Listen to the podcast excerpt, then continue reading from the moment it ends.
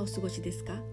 このポッドキャストはアラカンの服有のドタバタ体験話と雑感を話す大して役にも立たないかもしれない内容となっています。家事の合間にでも聞き流してくだされば幸いです。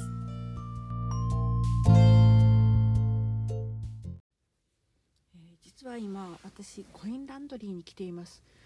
コインランドリーに来たのってもう何年もないんですけれどもあの何のために来たかっていうと,、えーと、私いつもあの和室でね、えーと、布団を引いて寝ているんですけれどもこの敷布団が、えー、2年に1回ぐらいあの綿を打ち直してるんですね。昔ながらのあの綿の、えー、布団を作使ってるんですけれどもこの麺がねへたってきちゃうんですよね。で2年に1回布団屋さんでもう本当に昔ながらあの打ち直しをして、え、外側の布を変えてっていうのをやっているんですが大体あの布団を干しながら2年に1回ぐらいあの寝心地良かったんですけど去年あの打ち直ししてからまだ1年ぐらいなんですけれど最近ね真ん中がへこんであのすごく寝心地が悪いしあの背中が痛くなっちゃうんですよね。でね朝背中が痛かったりするともうこのご時世体調が悪くなったのかななんて思っちゃうんですよね。で、1年も経ってないぐらいで布団の打ち直しするのもなーってちょっといろいろ思っていたら最近はあの24時間のコインランドリーで布団を洗濯してあの乾燥するっていうのができるんですね。でまああの本当にあの真綿っていうかあの綿なのでこれあの素人で洗濯するのどうかなと思ってじゃああの布団乾燥機乾燥機だけをかけてみたらちょっとふわっとするんじゃないかなと思って、えーと、20分間今乾燥かけてるとこなんですよね。果たしてあの麺が酔ってあの固まっちゃったりとかあと失敗しちゃったらもうあの今日寝るね敷布団がなくなるんですけどね。さて一体どうなることやらです。はい21分経って今布団が出来上がりました。もうびっくりですよ。あの高さがねあの2.5倍ぐらい傘が上がりました。まあそれだけ毎日毎日約2リッターぐらいの、まあ、汗ですとかをかいててそれをあのあまた今一人布団乾燥に行ったおじちゃんがいる。すごいですね。今あのコインランドリーの、えっと、駐車場で話をしてるんですけどあやっぱり結構いらっしゃるんですね。この布団を洗うあの敷布団掛け布団洗うとか乾燥するとかね。いや知らなかった。もっと早く知ってたらあのよかったなと思います。あの布団打ち直した時みたいにもうすごい傘が2.5倍増しでまあ面の真綿なんであの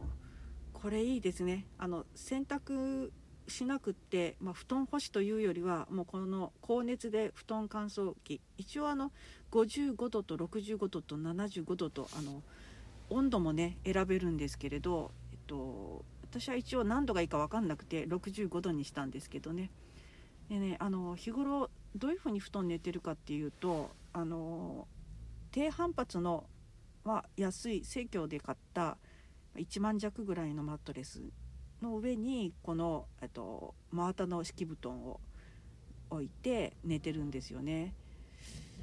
まあ、でも今まで本当にあのこの間もあの睡眠について話したようによく眠れるようになっているのでこのままでいいかなと思ったんですけどやっぱりこうあのホテルで使われてるあのすごい高級な低反発のマットレスなんかを使って寝た方があの体にいいのかなと思って、まあ、もうほとんどの人生ねあの半分は寝て生きてるわけなんで買おうかなと思ったこともあるんですよね。まあ、私はねあのベッドでも敷布団でもどちらでもあの寝れるしどこでも寝れるタイプなんですけどやっぱりあの家で寝る時はよりあの寝心地がいい環境を整えたいと思ってるんですけど実はねあのあれなんですよあのこのえっとポッドキャストを始めるにあたって一応ちょっと集中して収録してみようと思ってあのホテルに泊まったんですよね。あのすごくあのまあ、福岡でもあの高級ホテルとされているあの西鉄にあ西日本鉄道がやってるんですけどあのソラリアホテルってありましてそこで泊まってあの2泊3日あのちょっとこもってやった時にまあねあのなんでそこがいいかっていうとどこのホテルも、まあ、いいベッド使ってらっしゃるんですけどもうとにかくあの多分シモンズのマットレスなんじゃないかと思うんですけどもう寝心地がいいんですよね。もう一度寝ちゃうともうぐっとぐっすり眠れちゃうっていう。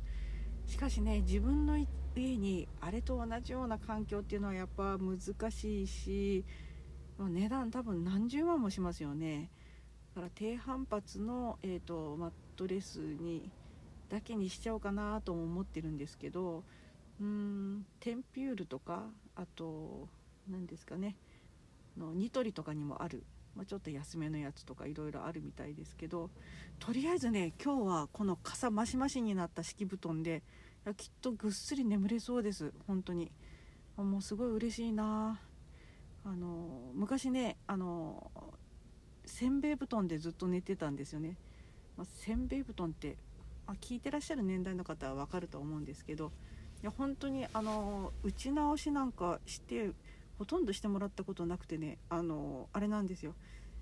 あのまたここで愚痴になっちゃうかもしれないんですけど兄お兄ちゃんはねあの南側の部屋で、えーと、6畳間の洋室であの太陽が本当にさんさんと当たるところにベッドで寝るんですよ。で私は小学校の時は、えっと、北側の部屋の4畳半で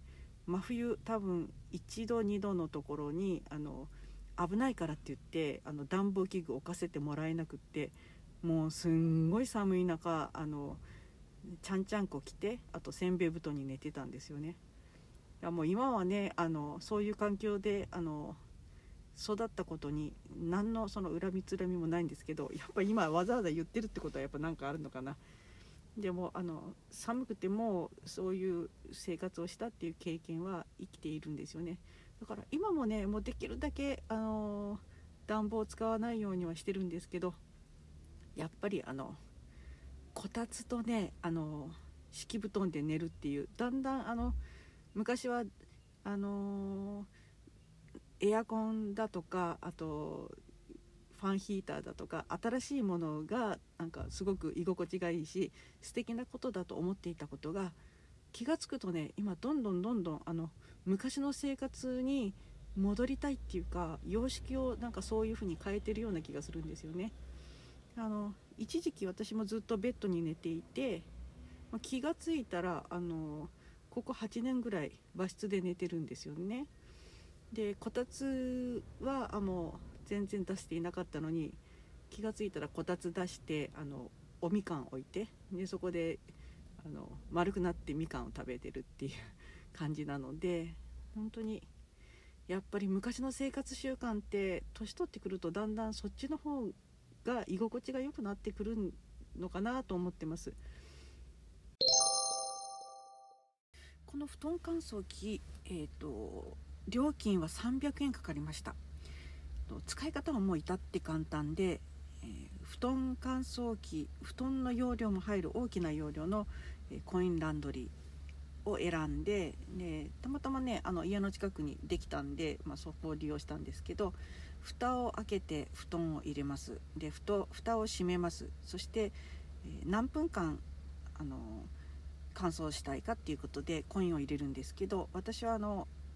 20分ぐらいやりたいと思って、100円で7分できるらしいので、3枚硬貨3枚入れたんで300円ですね。300円でこんなふわふわのものができるなんてもう最高だなと思います。でねこの支払いは至って簡単だなと思ったんですけど最近もあの支払いがあの複雑化してますよね、えー、カードとあとキャッシュだけだった時代から今はもうあの電子決済も交通系ですとか、まあ、いろんなあの PayPay ですとかあの楽天エディとか楽天ペイとかあとバーコード決済っていうやり方とタッチ決済っていうやり方となんかもういろんなものがありますよね。で私もなんとかそういうのに追いつこうと思っていろんなのあのアプリ入れたりあのできるだけ現金使わないように今練習してるとこなんですけれども先ほどあのセブンにあの行ってコーヒーを買いたいと思ったことと,、えーと、ネットで予約してたチケットの発見をしてもらいたいと思ってたのと食料をちょっと買いたいっていうこの3つのことをしにあの先ほどセブンに行ったんですね。そして、えーと、全部まとめてカウンターに置いて一括で支払おうとしたらあのエディか、まあ、楽天ペイで払おうと思ったんですよ。そしたらできませんと言われてえっ、ー、と1回ねお姉さんにキャンセルしてもらって、えーと、インターネットで買ったチケットの、えーと、発券の手数料110円はこれは現金か、えーと、7個払いですと。で私は7個使ってないんで、まあ、じゃあ現金ですと。で現金支払うのあのカウンえっと、レジのお姉さんに110円渡したんですね「そこじゃありません」って言われて、えっと、機械があってあの言われるがままに「あのはい」とか「いいえ」のボタンを押してで110円の硬貨を機械の中に入れると。そうすると自動的にあのレシートが来てレシートもあの機械から出てくるので直接受けるということで。で食料品とあと、まあ、まあ、コーヒーですね。そういうものはあのまとめて、えーと、楽天ペイで払いたいって言ってでどこかにかざすのかなと思ったらいや、えーと、バーコード見せてくださいってこれだんだんねあのもう支払い難民ができてくるんじゃないかと思うんですよね。まあ、何でもとにかくあの物を買うっていうのはお金を渡してその物をもらうっていうその売買っていうのがもうすごく単純だったのがどんどん複雑化されてでこれはポイントがたまるけどこれはポイントがたまらないとかって言ってあのそういうのがだんだんできるじゃないですか。で若い人たちはねもうそういうのをもう柔軟性があるからもうすごくあのお得なあのポイントを貯めてあのやり方もねあのすごくあの長けてらっしゃると思うんだけれどもで私もなんとかねそれに追いつこうと思って追いつこうっていうか慣れようと思っていろいろ練習してるんですよね。で PayPay 入れてみたりとかあの、まあ、いろんなアプリ入れてみたりとかしてやってるんですね。でなんとかあの楽天で物をあの通販で買った時にたまったポイント このポイントもねあの期限があるポイントとあの通常ポイントとかなんかちょっと難しいんですよね。でこの間メールが来て、えー、もうあなたの期間ポイントはあの今月でなくなりますよと言われて、これはあの今日ね1月の末なんですけれどもこの56ポイント残ってるんですよ。56円分もうそのままあのもうちょっとしたら流れちゃうんですよね。でこの56ポイントを使うのに一体どういうふうにしたらいいのか。まあ欲しくもないものを買うっていうのもなんかちょっと本末転倒だしまあそれにも結構いろいろ調べたら、えー、楽天ペイで期間ポイントだけを使うっていう設定はできないんですがポイントを使うっていう設定にすれば、えーと、期間ポイントから行くと、まあ、そういうわけで、あの今日は食料をコンビニでちょっと買って楽天ペイで払ってみましたと。だんだんねあのいろんな支払い方法に振り回されている私がおります。今日はそういう話でした。はい。今日の話はいかがでしたか？人生いろいろあるけれど困難にぶつかってもそれをひっくるめて楽しんで幸せになっていきましょう。それでは飛んだお耳汚し失礼いたしました。次回またお会いしましょう。さよなら。